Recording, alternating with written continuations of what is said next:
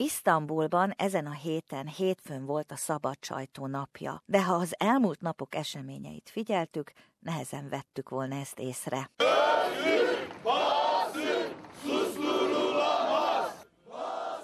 A szabad sajtót nem lehet elhallgattatni. Kántálták több százan, ugyanis a bíróság épülete előtt, miközben a tárgyaló teremben 19 újságíró és az ellenzéki Kam Harriet nevű lap munkatársai elleni per zajlott. A vádlottak közül 10 terrorizmus támogatásának vágyával már kilenc hónapja börtönben ültek. Mind a lap képviselői, mind a török ellenzéki parlamenti képviselő Baris Yakardas azt mondják, ez képtelenség. Gazeteci arkadaşlarımız Our journalist friends are jailed because of the news stories that they have written. But of course, the government cannot admit that they had been jailed because of that. Therefore, they found a cover for their accusations that can convince anyone.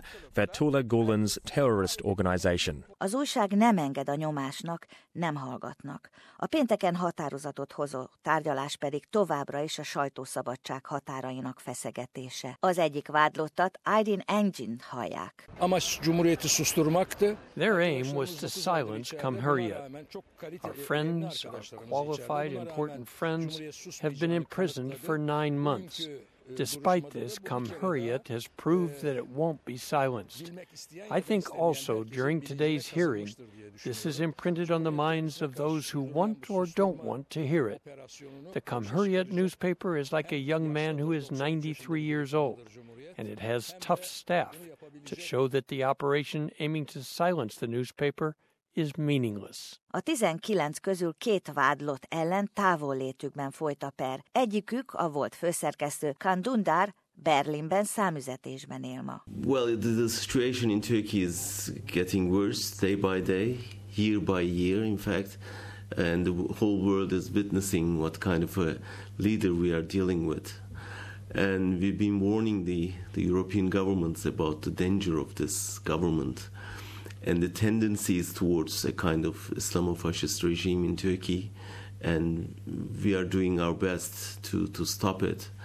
And unfortunately, many European countries uh, stayed silent because of the refugee deal. A török elnök Recep Tayyip Erdogán a héten Katárban is járt, ahol az ország arab szomszédjaival kitört konfliktus elsimításában igyekezett segíteni. Amióta a múlt év júliusában sikertelen pucs utáni szükségállapotot bevezették, és országában hatalma nőtt, azóta Erdogán a térségben is igyekszik megerősíteni szerepét. A szükségállapot bevezetése óta több mint 50 ezer személyt tartóztattak le.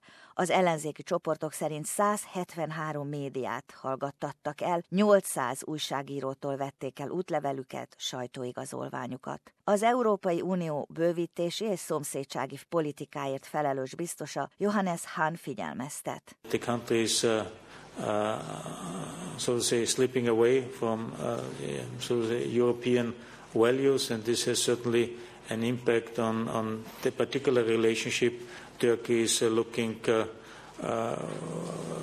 forward uh, in, in respect to the European Union, and uh, we will certainly have a discussion on all these issues.